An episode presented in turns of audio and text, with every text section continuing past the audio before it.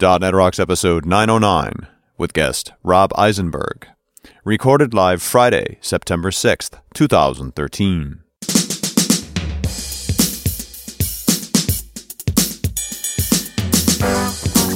This episode is brought to you by Telerik, offering the best in developer tools and support.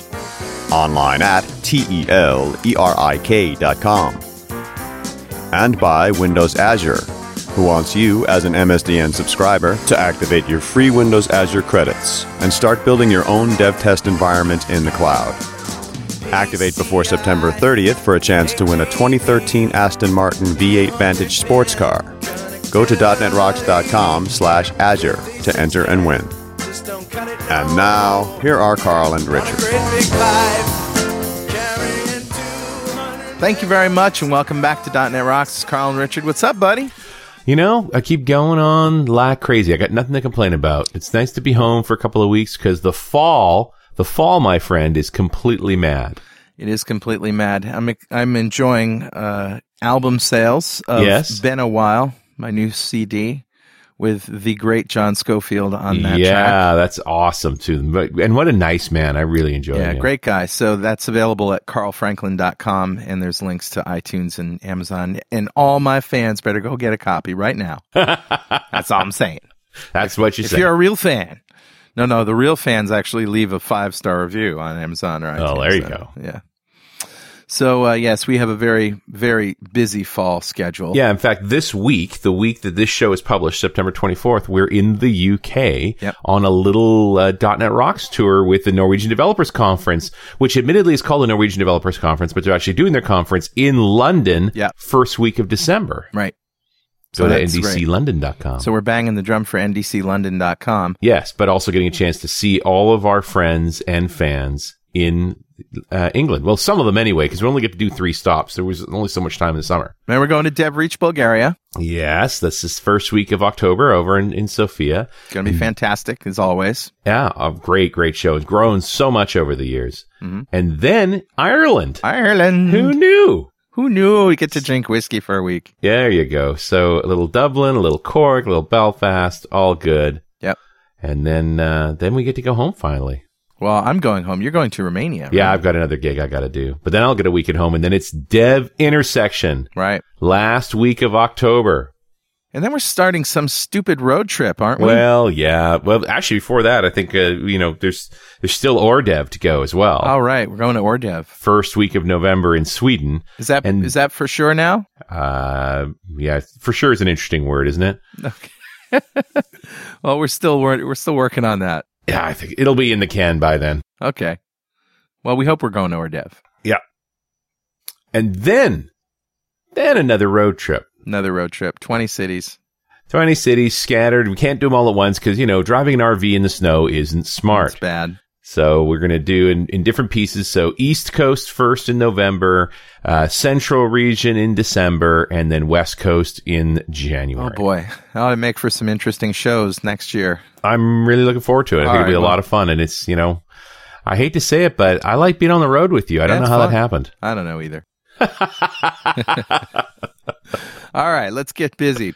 Better know framework. Awesome. All right, buddy, what do you got? Well, this is probably old news, but yesterday from this recording, recording this on the 6th, and this came out on the 5th, uh, Google announced desktop Chrome apps. So oh, if- really? yeah. So if you go to tinyurl.com slash desktop Chrome, so they have a new generation of Chrome apps, and they're the, the For Your Desktop collection. They have a new desktop installer, Chrome App Launcher. It works in Windows and with Chromebooks, so in their own operating system as well. Nice. And these are essentially desktop apps. They, That's cool. they- here's here's the checklist: uh, work offline, uh, connect to the cloud, stay up to speed, play nice with your connected devices, keep updated automatically, pick up where you left off, does the syncing, and uh, launch apps directly from your desktop. So they're they're going after the the Windows thing. Here it comes. Here it comes. It's going to be interesting. Yeah, I'll have to do a show around some of the development around that. I've been watching it for a while, sure. trying to see who's the right guy to talk to to talk about doing that. And it's interesting. They have a couple of apps that they've uh, launched with it. uh, Pixlr Touch Up lets you quickly touch up, crop, resize, and adjust photos from your computer or Google Drive. And then Wunderlist, a simple and beautiful to do list, voice dictation, desktop notifications, yada yada. Nice. So there you go. And then there's a couple there games and stuff. Cool. Yeah. So there you go. That's at uh, tinyurl.com slash desktop chrome. Have Beautiful. fun. Let us know what you think. Richard is talking to us. So I grabbed a comment off of show 878, and that's the show we did with James Kovacs talking about programming JavaScript functionally. Yeah. And this comment comes from Sid Childers, who says, uh, great show as always, guys. I've added underscore.js, one of the many libraries we talked about with uh, James, to my list of libraries to review. Given the proliferation of JavaScript frameworks and libraries, can you share a top five or top 10 list of those libraries that would be most useful and aid in the reinserting of a great user experience? My list would include Twitter Bootstrap, Kendo, Knockout, Durandal, and EXTJS. What was that last one? What's that? What was that last one? EXTJS or Oh, okay. ExtendJS. Okay. Uh, and do you have any thoughts on this? And it, yeah, I have a lot of thoughts on this. The, the big one, and I think we even talked about it in this show, was which of these work together? What tribe do you want to belong to? And how how long in the future will they continue to work together? Well, I think that's the brilliant part about open source, right? Is just that if you don't like it, stick with the old one. Yeah. You know, we the, the conversations these days we're having more and more is about when do you stop updating to the latest version of the library and stick with the one you got so you can actually ship some software. Right. So, interesting battle. And so, Sid, I'm with you. I'm, uh, you know, we're always keeping an eye on these these library suites, this set of approaches to building software. Uh, and we'll do shows around that. And uh, this one might even be a little like that too. I'm sure Rob has some opinions on it. Oh, so he sure does. Sid, thanks so much for your comment. A .NET Rocks mug is on its way to you. And if you'd like a .NET Rocks mug, just write a comment on the website at .NETRocks.com or on any of our mobile apps. We've got them for Android, iOS, Windows Phone 7 and 8, and Windows 8. And those fine apps were built by the folks at Diatom Enterprises who'd like to build you an app. Just go to diatomenterprises.com. And before we go any further, I need to tell you that Pluralsight provides comprehensive developer training online. They have hundreds of hardcore developer training courses authored by industry experts. They release over 40 new courses every month and offer a free 10 day trial, giving you 200 minutes of access. Pluralsight offers a wide range of topics, including iOS, Java, Android, web development, and pretty much anything you can think of on the Microsoft stack. Try Pluralsight today. Subscription plans start at just $29 a month. And with that, let us introduce Rob Eisenberg. Rob is a JavaScript and .NET developer working out of Tallahassee, Florida, and he's the president of Blue Spire Consulting. Rob got his start with computer programming at the age of nine when he thoroughly fell in love with his family's new Commodore 64. His fascination with programming started with the Commodore Basic language, then moved to QBasic and QuickBasic, and continued quickly on to C, C++, C Sharp, and JavaScript. Rob publishes technical articles regularly at devlicio.us, D-E-V-L-I-C-I-O dot and has spoken at regional events and to companies concerning web and .NET technologies, agile software practices, and UI engineering. He is co-author of Sam's Teach Yourself WPF in 24 Hours and is the architect and lead developer of the Durandal and Caliburn micro frameworks. Welcome back, Rob. Hey, thanks for having me. Well, last time we talked, we were talking about Caliburn, Caliburn Micro, and uh, you're always building stuff that people want. That's uh that's the idea. Yeah. Durandal, durandaljs.com. This is uh, good stuff. Give us the elevator pitch. So Durandal.js is all about building uh, rich clients with JavaScript, be it uh, clients running in the browser or running on phones or tablets or actually running on desktop. I mean, you mentioned the new Chrome desktop apps, and I've actually got some apps I've built uh, for desktop with Durandal, and uh, some client or, or other users have been building for desktop as well. Um, so basically, it's the idea of give me sort of a, a base level framework that I can use to build any a client for any platform, uh, and let's do it with HTML and JavaScript and CSS. Now, I'm still wrestling with the single page app thing. We keep talking about this, but, you know, walk me through it. Why is this a good idea? Well, single page apps uh, are about user experience a lot. It's really about thinking of the browser as a virtual machine and thinking of a web app as a desktop app. So you can imagine um, very much like the .NET virtual machine and, and XAML runtimes. Here we basically have the, the browser as a virtual machine with an HTML and JavaScript runtime. So the single page apps are really about uh, creating a very rich desktop like or native like experience that runs in the browser. Um, so, uh, you know, basically never a, a, page refresh at all. Right. Yeah. Um, lots of uh, using Ajax, but using it essentially for data. Um, uh, much like if you were writing a XAML app, perhaps you would uh, you would call a web API to get back JSON data.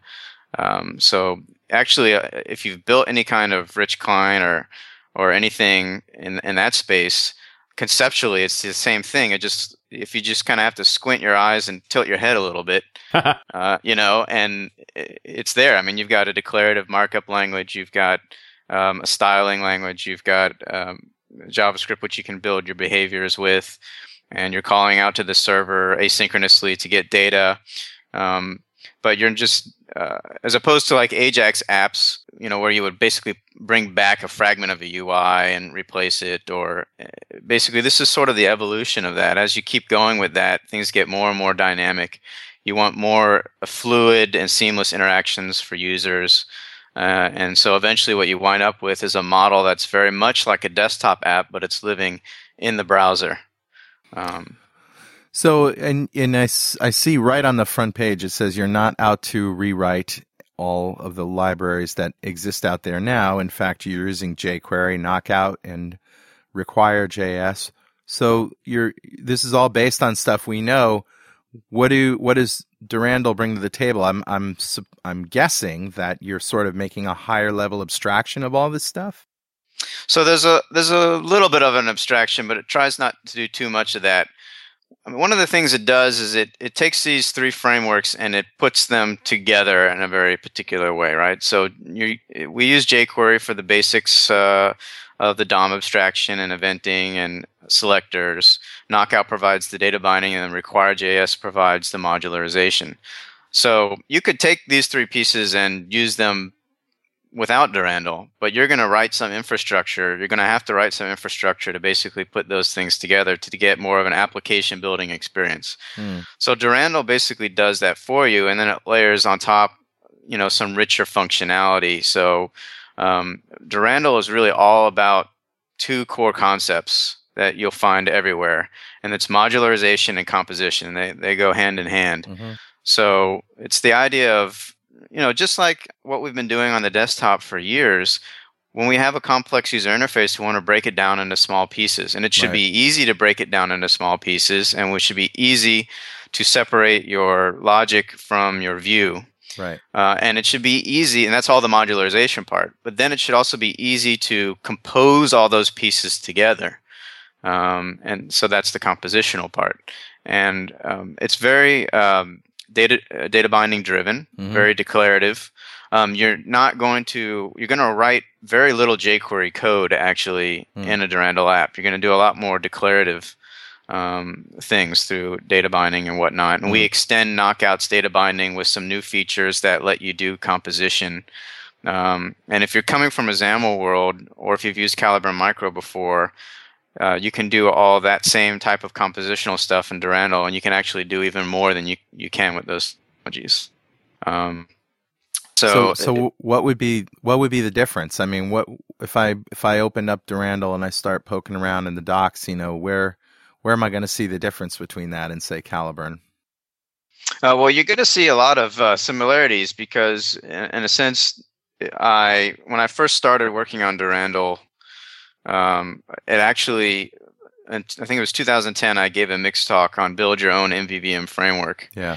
Which was based on Caliburn. And out of that talk came Caliburn Micro because right. people were very, very interested in this small little thing I built for the talk. And they said, well, can you just, you know, do a little bit more and maybe actually frameworkize this small thing? And mm-hmm. so I did that. But actually, leaving that presentation, I was uh, talking with Glenn Block and I was talking with um, a couple other guys uh, that were there at the presentation. And we actually started talking about wouldn't it be cool if um, these we could do this in HTML.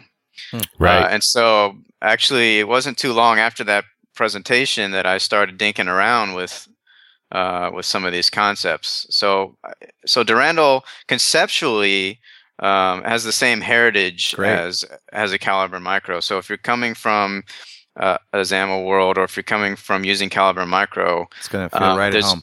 Yeah, the, there's nothing really too new to learn uh, uh, conceptually speaking. Great. Um, you you use view models and views and data binding, and um, you use some of the same compositional stuff that was in Caliburn Micro. You use uh, in Durandal. There's uh, we have um, I, have built a, a, widget layer on top of this, and mm-hmm. widgets are skinnable and templatable, so you can have uh, replaceable parts in widgets, and um, you know there's uh, you know there's the the same kind of concepts of having um, selecting a different view based off of which model it is, like uh, view selectors, template selectors, um, all those kinds of things are present in in Durandal, and very mm-hmm. much came out of a lot of the experience and lessons that I think the community learned a lot in working with XAML because XAML is now about seven years old. Right.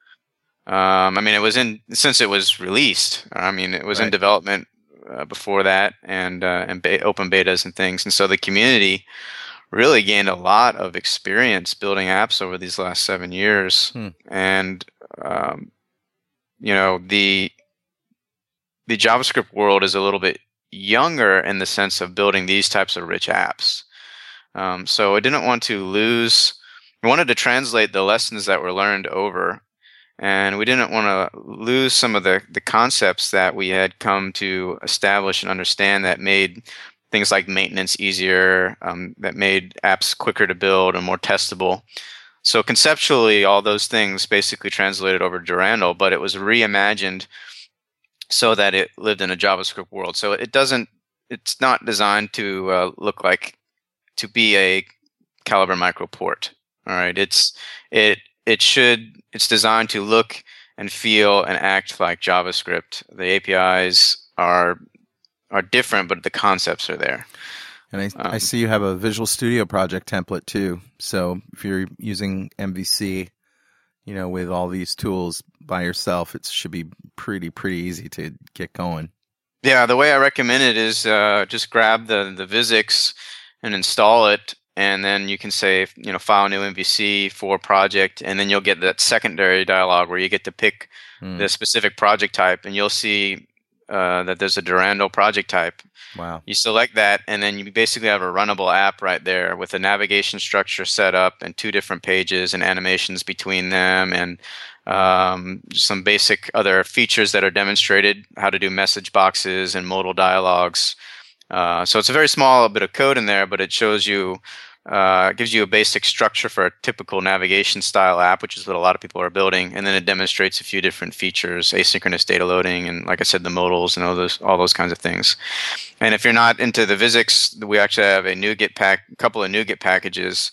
There's the raw Durandal NuGet package, which is just the libraries, but then there's also a Durandal starter kit NuGet, which is essentially the same contents of the VSIX file. So if you install that, you'll end up with a runnable a runnable app immediately as well. And then you can just basically start going in there and creating your own pages. And um, you know, one of the things that we took from Caliburn Micro is some of the convention-based approach, and we didn't take it as far as Caliburn Micro because I, I didn't feel at this point there was actually a, a, as much of a need for it. Data binding was actually very tedious in XAML. Uh, there was a lot you just had to type, um, but hmm.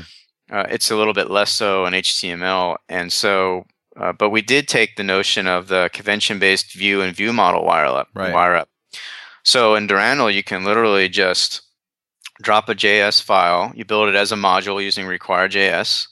Um, we can talk more about that in a minute if you want. And then you build, then you create an HTML file that's the view for that module. And then you just map it with the router. You say this route pattern maps to this module, and you're done. And uh, and it it gets composed into the screen. You can animate between it, um, and then you can build more and more complex things. So that you can compose that page, you can break down into smaller parts, and those can each be modules with their own views, completely encapsulated. And you can compose those pieces in. You know, if you get more advanced things, you could build widgets. You know, if you have some sort of grid type UI that you want to use over and over again, you could build that as a widget, and it could be templatable because um, you could do things constructed in such a way that you could create row templates or cell templates or header templates. Um, and all that is built on top of the core composition infrastructure. So one of the cool things is the way you build a uh, just a component on the screen is the same way that you build a modal dialog is the same way that you build a widget. It's all built on this core composition infrastructure. So once you understand the, the couple of core concepts involved, there's almost nothing new to learn. Um, so is anybody working on the complete XAML stack in, in JavaScript? uh, not that I know of, and uh, uh, it's not not something I'm thinking about. Yeah, yeah. But uh, let's. Um, yeah, I, I, don't think that behavior you want to encourage. No, no, no. No. Uh, interesting experience with Durandal. Just reflecting on that versus Caliburn Micro, I was really surprised how easy it was to do certain things as I was building this library about three times before the version that is actually released now. Mm. Um, and taking different approaches and doing lots of experimentation. And in the end, it was actually amazing how simple it was to, to get certain things to work and how much more powerful I could even make it than in the XAML world because HTML and JavaScript are so malleable. Yeah. I mean, you could see that as a good thing or a bad thing, but in this case, in terms of building a framework, um, it, it was very, very useful, and I was able to accomplish um, you know some pretty neat things. Okay, so I want to dive into something a little technical here. Uh, you use require.js, and some of our listeners might know about that, and specifically about their use of asynchronous module definition, AMD API, and something that you rely upon and use. So, can we talk about that just a little bit? What is it, and and why why is that a good thing? Sure. Um, when I first started thinking about building Durandal, uh, the I wanted to solve uh, I had a kind of a, a, collection of problems with building large scale apps in JavaScript that were in my head. And one of them was the issue of modularity because, I mean, as you and probably most of our, our listeners know, there is nothing in the language uh, that is built in as a, you know, in terms of modules at mm-hmm. this point. You know, there's right. some things coming in future versions, but right now there's, um, there's no language support for modules and patterns have evolved in the community over time um, to to try and encapsulate and do different things like that. And so one of the first things I, I, I realized when I was going to build Durandal was I have to have a standard way of, of building modules. And I was thinking at first I would have to build it myself, but I, I did a bunch of research. And as I did these different prototypes, I tried different libraries. And one of the ones that I, I came across, across was Require.js, which implements a community uh, standard, if you will, called AMD, that basically stands for asynchronous module definition and and it's a it's actually a relatively simple API on the surface. It has basically um, one or two global functions, and the main one that you need to know about is define. And you call define, and you pass it a function, and whatever you return from that function, that is your module. Uh, and it does dependency tracking. So your modules, when you define something, you can declare dependencies on other modules using uh, absolute or relative paths. Um, and so those are the two kind of issues. Like we needed um, encapsulation, but we also needed uh, declarative dependencies. And, and the so, AMD spec does that, and it does it. And the another keyword is asynchronous, right? So. Right if you have a module that declares I'm dependent on X, Y, and Z, and the X, Y, and Z is not yet loaded in the browser, then it will asynchronously download those, evaluate them, and then once it's evaluated them, supply them to the module that requested those dependencies. And so you don't have to worry about script ordering.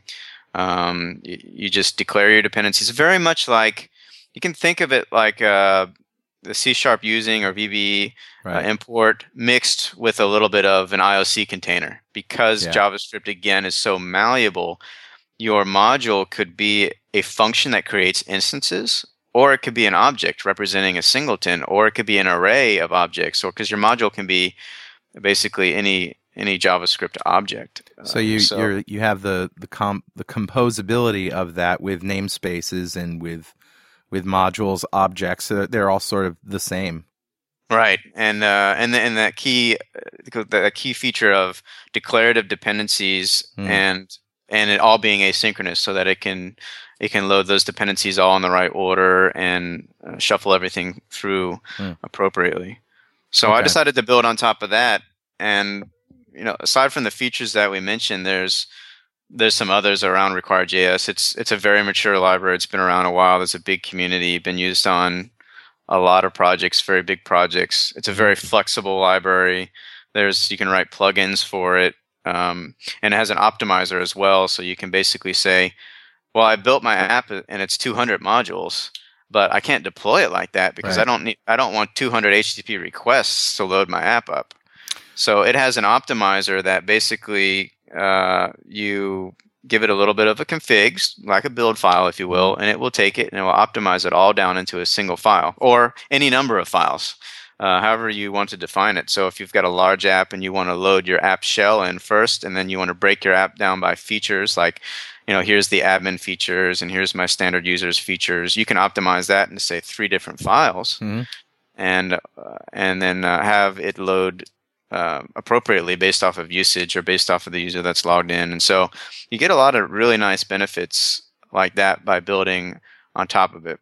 Uh, it's not perfect, but it's kind of uh, it's it's kind of the best that we have right now until the language support happens. So to Uh, create a module in Durandal, let's say something that's going to be your your model, mhm. right? You'd create a, a JS file, right? Yep. And then is it pretty simple just to define a module? Yeah, you just say define open parens, and then you'd uh, say function, you know, and you write a function, and then you whatever you return from that function becomes your model.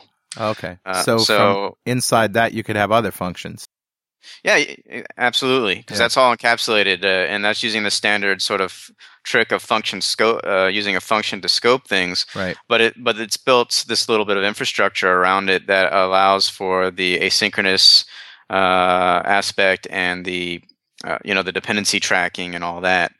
Uh, so it's an evolution kind of of what pattern that a lot of JavaScript developers were using with the you know immediately executed functions Mm. and things like that for scoping. So it's just a little bit nicer and takes care of some of the other problems. And because of that, there's you know there's tooling and there's a big community and plugins and really some cool stuff. I mean, people are doing things like writing modules in CoffeeScript and using a CoffeeScript plugin to compile on the fly the modules.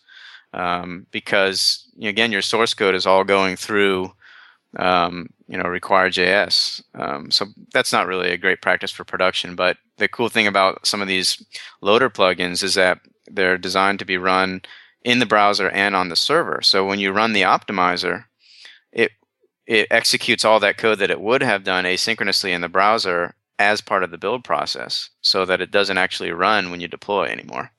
Um, so uh, very very cool things. So then creating like a, a something that depends on that, how would you how would you do that?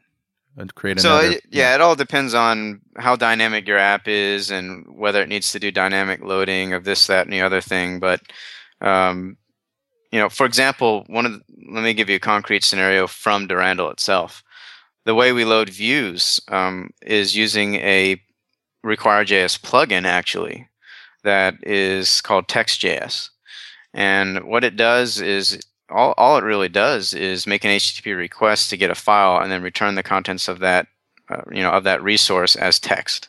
And then we assume it's HTML and we parse it and we turn it into a DOM fragment and we display it. Hmm. But it's a text plugin that plugs into Require.js. And the great thing about it is that when you are developing your application, the text plugin, particular version of it runs in the browser and does that dynamic downloading and returning of the text. yeah But if you run the Require.js optimizer before you deploy to production, that text plugin runs during the build process and it grabs the file contents and embeds them in that single file output so that at runtime it no longer needs to make the HTTP request to get that data. It just returns a string basically.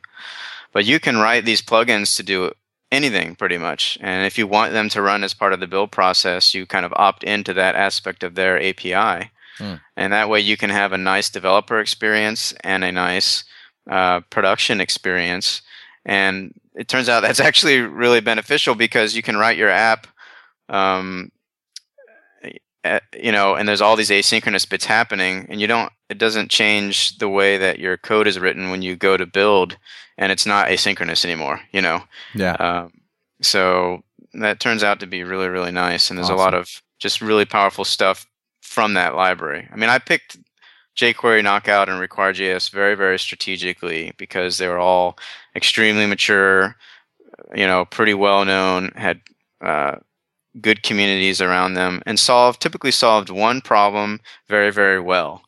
Um, And it turns out that makes writing a framework like Durandal a lot easier, and people are also more interested to adopt it. It seems because they're coming to the table already knowing something. They may not know all three of those pieces, but so many people have used jQuery or something like it that there's really almost nothing to learn uh, if you've done some kind of web programming, you know, about that aspect. So you just learn a little bit of data binding. A lot of people have used jQuery and Knockout, uh, especially in, you know, in the .NET community. A lot of people have used those two libraries together. Mhm.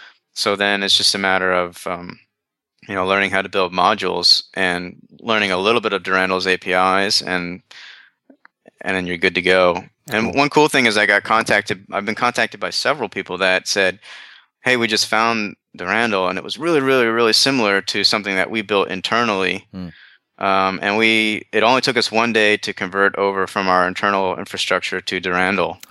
um, Awesome. But they were really happy to do do so because, um, you know, obviously then they didn't have to maintain that part of their uh, their infrastructure, and because you know Durandal handles you know some more edge cases and maybe has some more features uh, that they didn't have time to build, or or handles things maybe in a more flexible way or whatever.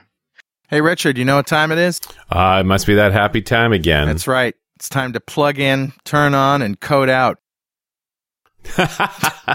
Timothy Nice. Leary, come on. You got Little Tim Leary. Yeah, had to think there's a flashback that. for you. I thought he invented a color. he probably did. Here's the color. Wow, man. There's a Pantone number there, I think. There's a yeah, there's a website called gullible.info uh, Yeah. that actually creates lies to show how they propagate onto the internet. Awesome. And one of the ones they put in was that Timothy Leary invented a new color, and it actually showed up at one point in Timothy Leary's like Wikipedia entry, and then got picked up by news stories. You know, somebody was referring to Timothy Leary on something, and they mentioned, "Oh, and he invented a color." And it's like it's fake. You people need to check your facts. Yeah, invented a color. Okay. All good. Well, it's really time to give away a Telerik DevCraft complete collection to one lucky member of the .NET Rocks fan club. awesome. But before I tell you who the winner is, I need to tell you that Kendo UI from Telerik is everything you need to build HTML5 and JavaScript sites and mobile apps. And now Kendo UI comes with server-side wrappers for ASP.NET MVC. Of course, you'll be able to produce awesome HTML5 apps powered by Kendo UI without being forced to write that pesky JavaScript. nice. Simply program on the server and the Kendo UI wrappers will handle the HTML and JavaScript. You'll have fun and your boss will be amazed. Visit the official Kendo UI website at kendoui.com slash dotnet to find out more about Kendo UI or download the free 30-day trial with full support. And don't forget to thank Telerik for supporting .NET Rocks. Awesome. So who's our winner, buddy? Today's winner of the DevCraft Complete Collection is Domas Lasaukas.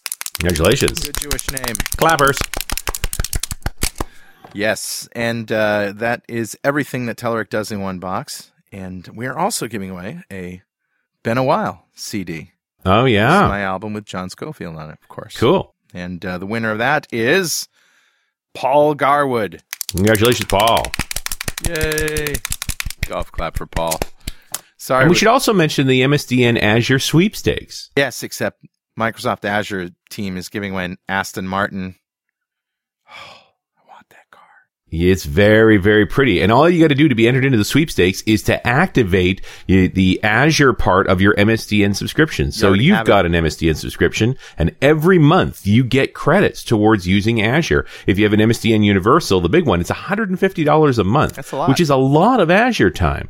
So if by September 30th you go to .netrocks.com slash Azure, which will take you to the Azure website, put in your credentials and activate your MSDN subscription for Azure, you will be entered in the sweepstakes and it ends on September 30th. So you're almost out of time. Hurry up.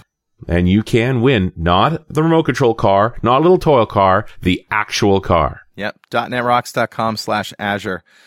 Well, anyway, if you don't know what we're talking about with all these giveaways, go to .netrocks.com and click on the big Get Free Stuff button.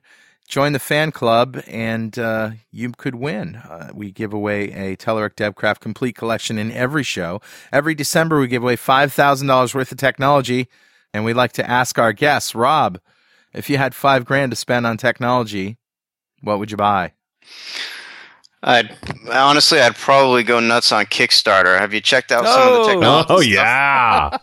yeah. we go nuts on Kickstarter and Indiegogo all the time. Oh yeah, man. There's virtual reality stuff. There's robotic stuff. It's a there's disease. mobile. Um, oh man, it's uh, yeah. I have a Kickstarter problem.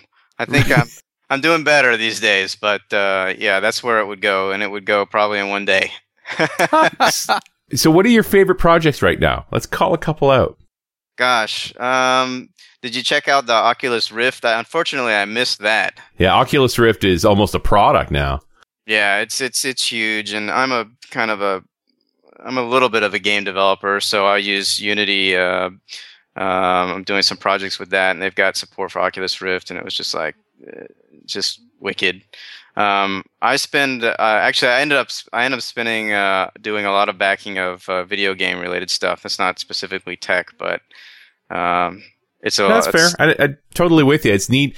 I uh, what was the game I just backed? Let me look that up. I, I can't even remember what I backed anymore.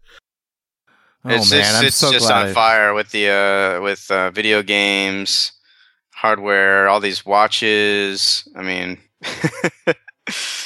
I was just I was just peeking around, and I'm just amazed. It's pretty exciting though. Uh, it's a great way. There's people running their whole business now on Kickstarter and stuff. Well, yeah, because you're basically pre-selling the product. I remember now. Uh, do you remember a video game from the 90s called Neverhood? Oh, absolutely, yeah. Claymation. So the guys who made Neverhood, for those who never heard of it, was a claymation video game. So they literally did stop motion claymation adventure game. oh wow. and the look and feel of it was unbelievable. So organic. So, and the music's hilarious. So the folks behind Neverhood for all the, all those years ago are finally did a Kickstarter to make a new game called Armikrog. I backed And, uh, that one. and it got funded. It- yeah. So, uh, I'm in there. I signed up for Armikrog. I need some Armikrog. So that's good. They made their threshold. They wanted, they need 900 grand. I mean, it's not cheap to build a video game, especially a claymation video game where you actually have to make all of the, the models and stuff. So, and the video for it, which I, you know, the cornerstone of Kickstarter is that video. The video Yeah. for it is hilarious. Just brilliantly done. I can't wait to play that game. I think text adventure games are coming back. Okay. All right. Um, I'm I'm really interested in in the whole process of going all the way to the view here, and what are the the critical pieces? Because I know when we we talked about creating a module, and you you know defined when in the function, and then you used the word require, right? Mm-hmm. Yeah, and then inside that, or, or is require when you say define paren function paren, whatever goes in there, that's the name of the function. Is that how it works?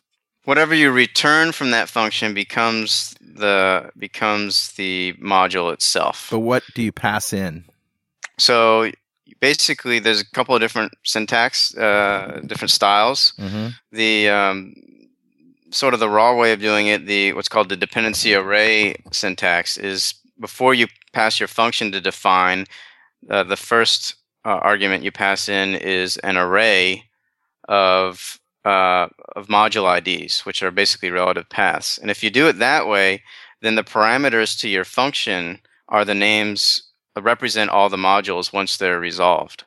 Does that make sense? Yeah, Uh, sure. so the other way uh, you can do it, which is called the sugared syntax, is you leave off the dependency array and instead in your function you give it one parameter called require. And the framework passes that in for you, and it's actually a function capable of requiring other modules. Right. Very much like uh, An like object. yeah, Yeah. or it it looks like when you see the syntax, it looks like a, a using statement or an import statement or something like that. And then uh, what they do is they examine your module code and convert that into the dependency array syntax, basically by checking for all the require calls in your code. Um, and I actually prefer that second syntax, what the what they call the sugared syntax, because it reads a little bit nicer and looks a little bit more like uh, uh, as if it was built into the language. Mm. Now, speaking of that, though, one really cool thing is um, is ty- and TypeScript. If you're using TypeScript, you can set TypeScript to build AMD modules. So you can use the module uh, require and import language support from TypeScript, and when it builds, it will spit out the correct AMD module syntax. Hmm. Uh, so, I mean, that's just another advantage of being built on Require.js and that AMD standard. Uh, with TypeScript supporting it, it's if you're using TypeScript, it's actually really, really nice because you just, like I said, you basically have language support for modularization, and when it when the compiler compiles it, it you can tell it I'm targeting AMD, and the right JavaScript is emitted, and then you can use Require.js's optimizer build tool uh, on top of all those files. So you don't lose any of the benefits at all of Require.js by doing it that way. In fact, you would gain some benefits, I think, you know, Yeah. uh, in terms of maintainability and things and so like then that. to sort of get access to any of these modules, you use the require syntax, right? So you can say var whatever equals require and then pass the name of the module. Exactly. And then you've got exactly. then you've got it. That's all right. That's how it works. All right. So now in the view, let's talk about how we how we do that. So the view is just an HTML fragment with data binding expressions, and, Okay. and the data binding expressions are just knockout data Just binding. out data binding. And what happens is, uh, if you take a sort of an end-to-end, like a navigation app, let me walk you through the workflow so you can just see how all the pieces come together. Yeah, cool. Say, for example, that you navigate to, you know, pound home. Well, when you configure Durandal in your application shell, you would set up a route config, very much like MVC, where Yeah. you map route patterns to controllers. In Durandal, you map route patterns to modules. So what happens is when it recognizes that home route, it knows, okay, that is actually associated with this particular module ID. Hmm. So then under the covers, we use require.js to require that module ourselves. And then this is where we basically we pass it through sort of an activation lifecycle. So you can do things like um, there's various callbacks you can have on your module. It's all optional, but if you need to execute asynchronous code before we show the screen, or if you need to prevent a screen from showing, or prevent navigating away from the previous screen, Right. there's hooks for all that. But ultimately, what happens is once we've got your module, we then use that little bit of convention to go determine what the what view is associated with that module. And it's completely customizable, but out of the box, it's a super basic convention of basically name matching. So if you've got like, uh, you know, home.js, then we'll just look for home.html. And Right. we'll use require again with the text plugin to pull in that HTML, parse it, turn it into a DOM, uh, you know, tree, a, document fragment, basically. Then once we've got our module instance and our uh, our DOM fragment, we'll then use Knockout to data bind those two together. So uh, then we'll end up with a, a bound uh, view, basically, and then we'll shove that into the DOM at the correct location in the document for you. So we basically automate that whole process of connecting all the pieces. And as part of that, we can also play animation, so we can transition the screen in and out, and so on and so forth. And that's all declarative. Yeah, I noticed Um, that. That's pretty cool. Yeah, so it's Yeah. really easy. I mean, that's the kind of stuff. If you're going to, uh, you know, do this kind of thing without a framework, you're going to write all that glue code to okay, get this module. Now I got to okay, I've mapped it from this route. Now I got to get this module. Right. Okay, now I've got to get my view. Now I got to data bind them. Now I got to push it into the DOM. Oh, wait, wait a minute.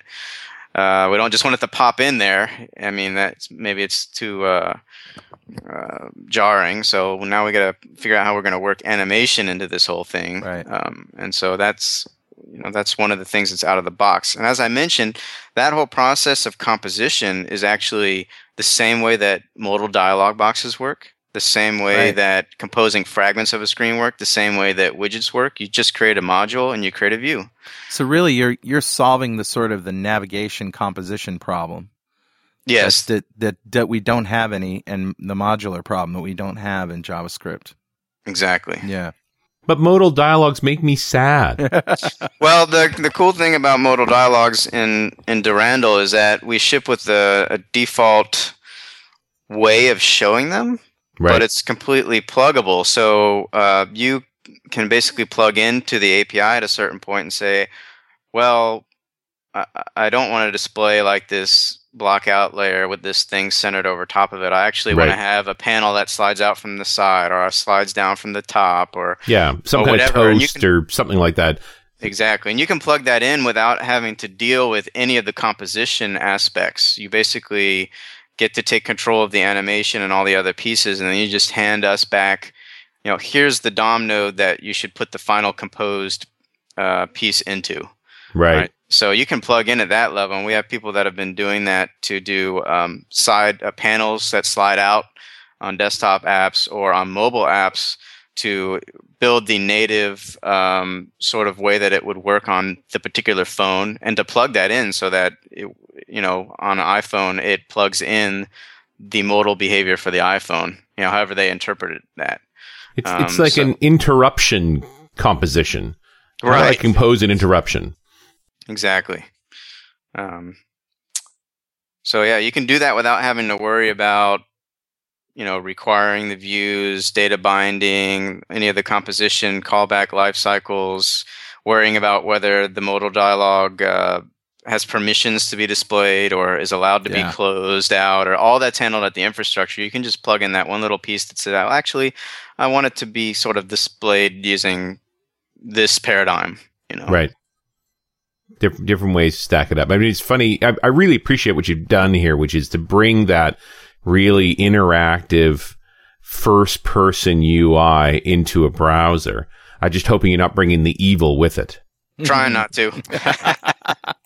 You know that that's the battle, right? Is it? Uh, yes, there's some lovely things in the XAML world. There's also some horrible things. Well, I mean, that's also kind of, I mean, just speaking uh, of me in particular building something like this, I mean, I had those things in my head. I mean, I I had kind of a, a love hate relationship with XAML. Right. And so when I started to build Durandal, there were things that were going to be different on purpose, you know, because uh, those things that were not that were limitations or that just didn't work right because you know they were des- designed early on and then we figured out it was bad later. Uh, you know, Right. like I said earlier, I wanted to learn from all that, not just the frameworks that people had built on top of XAML, but but the way the you know the three or four different XAML implementations.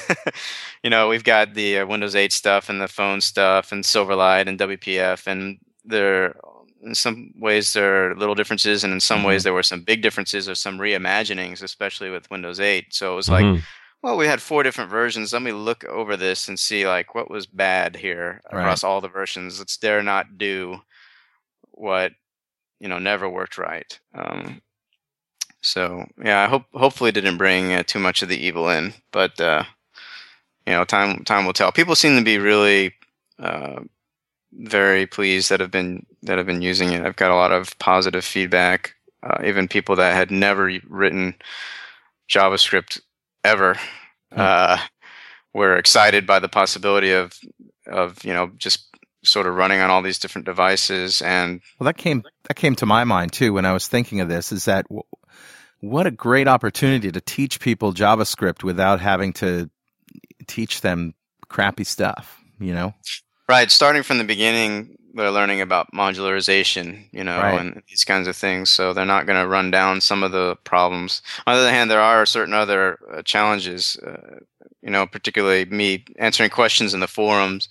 Some there's been some challenges where, uh, you know, people are, you know, just very very green. Not everybody, but you know, the, a few Sure. people are very very green. They they have never written a line of JavaScript before Yeah. and they're jumping in trying to build a very complex application. So, uh, so, but you know, it's it's a challenge, but I get to you know help them kind of learn through some of those. welcoming them in, into the web world, right? Exactly, exactly. I mean, and the more the merrier. Uh, I think our Google group is pretty um, very positive group, uh, and I want people to come in and not feel um, you know embarrassed about a question or or feel uh, you know or, or somebody in the in the forum to get mad at them because they just don't know X because they they just they should know it you know mm-hmm. uh, yeah but so we try to keep a good atmosphere in there and I enjoy to to teach and to share with people anyway so so how do you position Durandal relative to something like Angular JS so they're in the same they're in the same realm. I mean, there there's the other big players are basically Angular and Ember, and there are, you'll see some similar concepts between them, but there's there's some different twists and turns.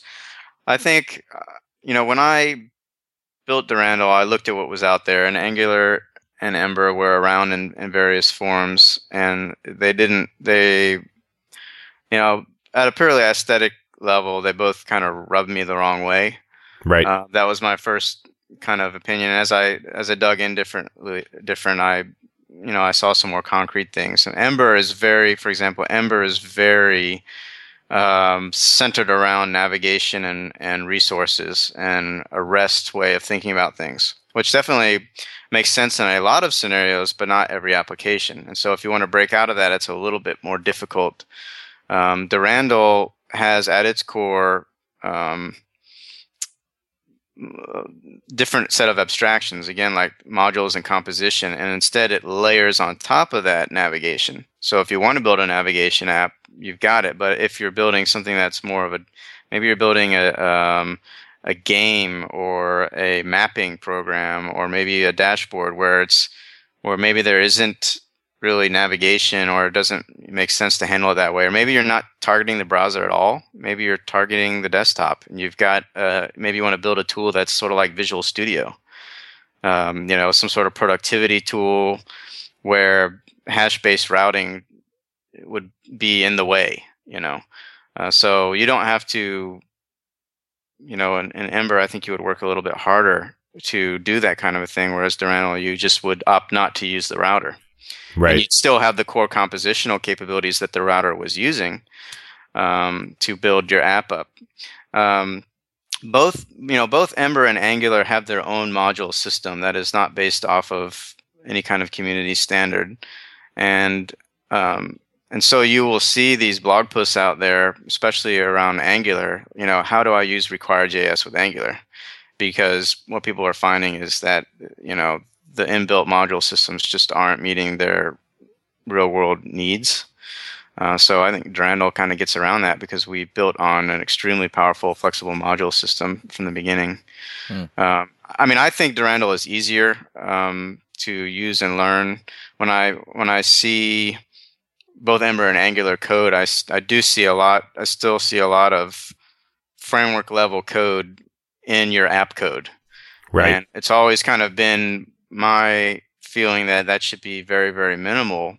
So that in Durandal, most of the time it's not there at all. I mean, you've got your required um, your AMD wrapper, uh, but if you're using if you're using a language that compiles that away like TypeScript, you don't even have that. And then basically you just have JavaScript objects. Now, if you want to, when you configure the router, yeah, the router object's there. Or if you want to show a, a, modal dialog, well, then you want to bring in our service. You want to require our dialog service to show it.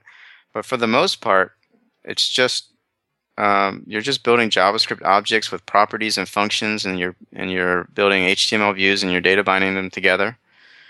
Um, you're using some declarative composition, but uh, you know we try to get out of the way as much as possible, and I think I think Durandal does that a little bit better. Um, I have I think, uh, I think our docs are better. I think you know we've got uh, some we've got commercial support which neither of the other libraries have so i just have a i have a quick question about routing and uh, from what you said before you said that if you have a route set up for you know slash home let's say you've created home js and you'll automatically look for home.html is that something that is convention based do you have to create a route for that or are routes only do you only need to configure routes if they don't match a convention?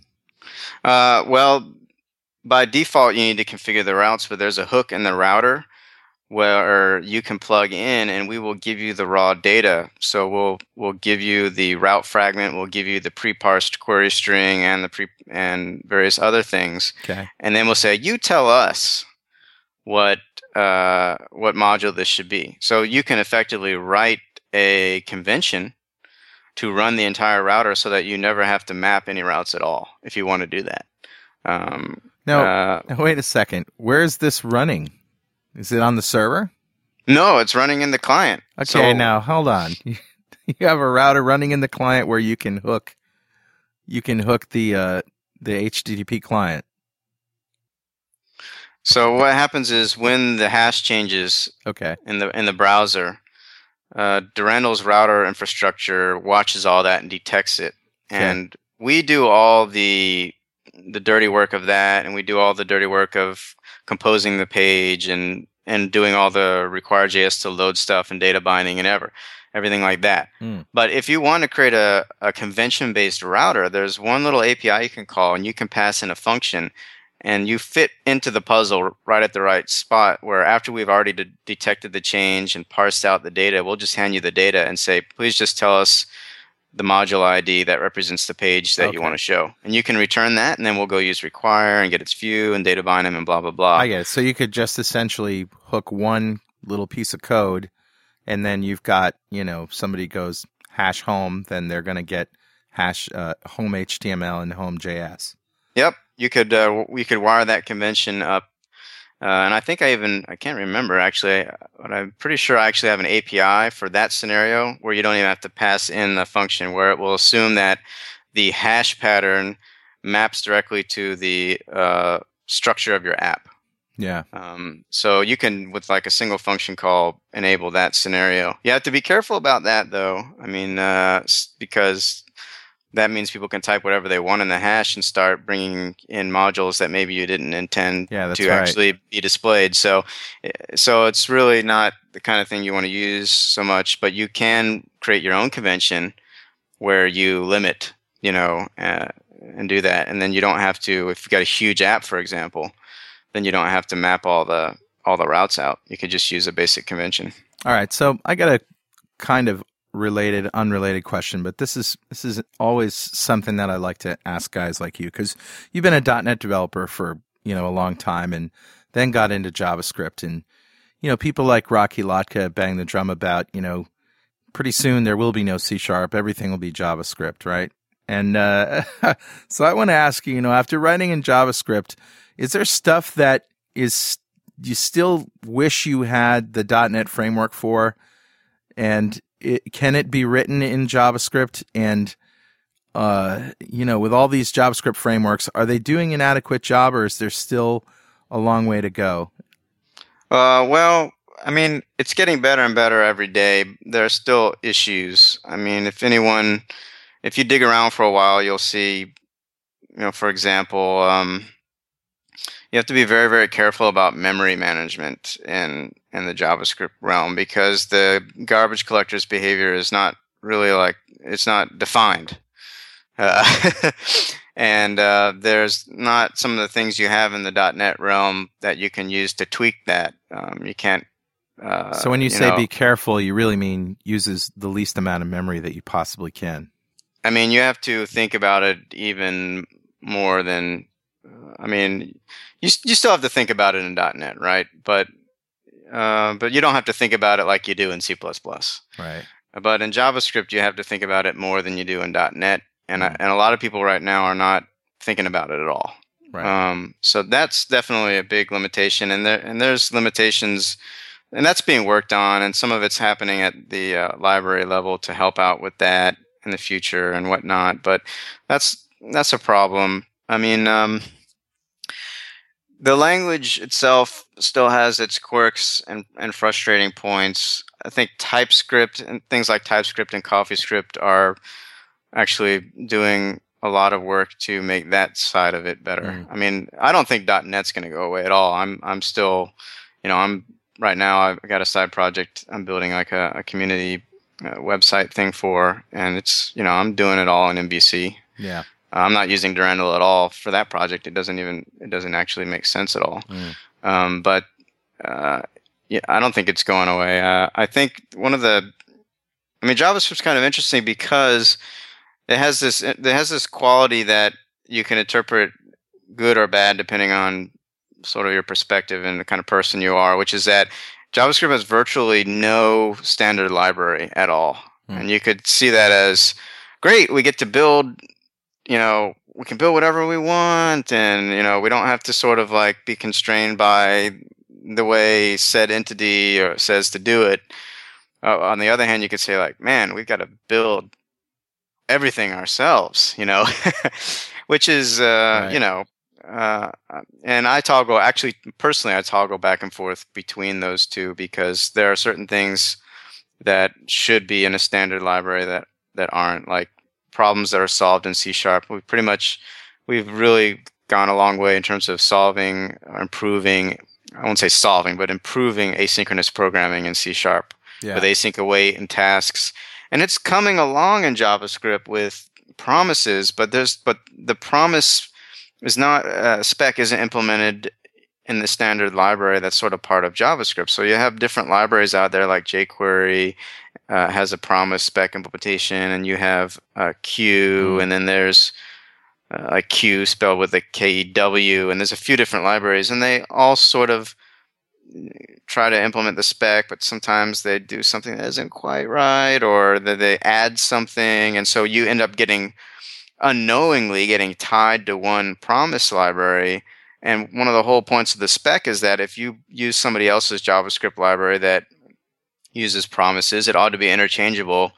You know, a library that uses promises ought to be able to work with B library that uses promises. And you end up actually running into into problems with that mm-hmm. um, because you know something as fundamental as this idea of the promise or you know an asynchronous task or something like that is not really part of the language itself and there's just little things like that that are that are problematic so sure. it's coming along i mean i don't really see .NET going away at all. Right, I, I, I, I, love writing C sharp code, and I and I hope that they continue to. I still have my list of uh, of features for C sharp, right. and because Anders working on the TypeScript team, I'm kind of hoping that you know maybe some of the ideas that are pretty nice in TypeScript that would make sense for C sharp, maybe they'll make their way over there. Maybe you know, and um, uh, so, so so Rob, what's on what's in your inbox? What's what's next for you? Well, um, you know, I'm, I'm, spending a lot of time working on Durandal in terms of uh, putting a business model around it. It's uh, you know, it's free and open source software, but obviously, I would love to uh, find a way to work on it all day long. Um, so. Sure.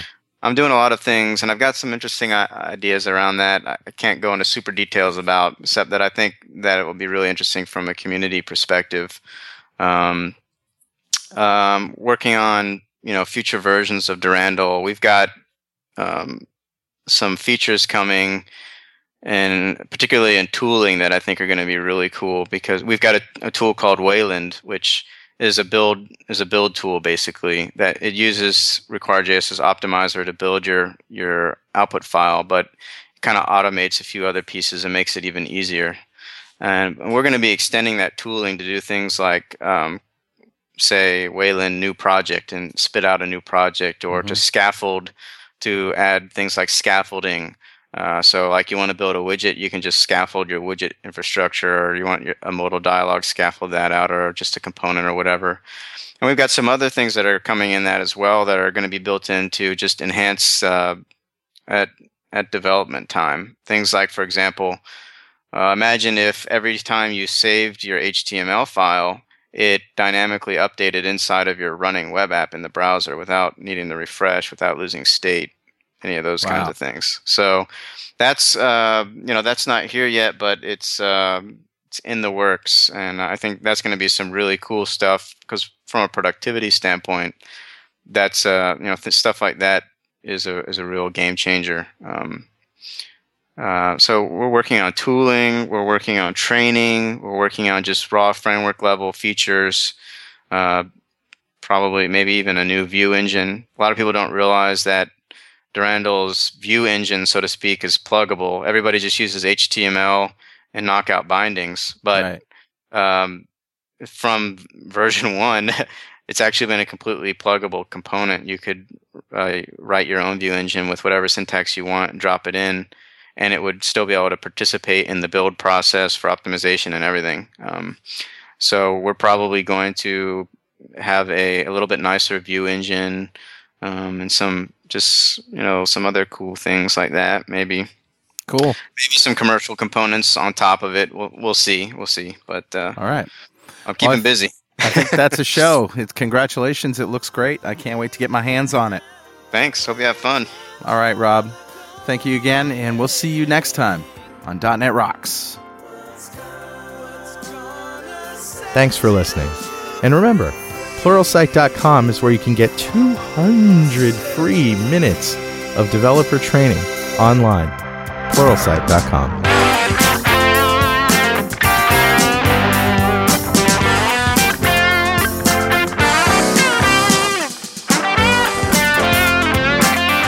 .NET Rocks is recorded and produced by Pwop Productions, providing professional audio, audio mastering, video, post-production, and podcasting services. Online at www.pwop.com. .NET Rocks is a production of Franklin's Net, training developers to work smarter and offering custom on-site classes in Microsoft development technology with expert developers online at www.franklins.net. For more .NET Rocks episodes and to subscribe to the podcast feeds,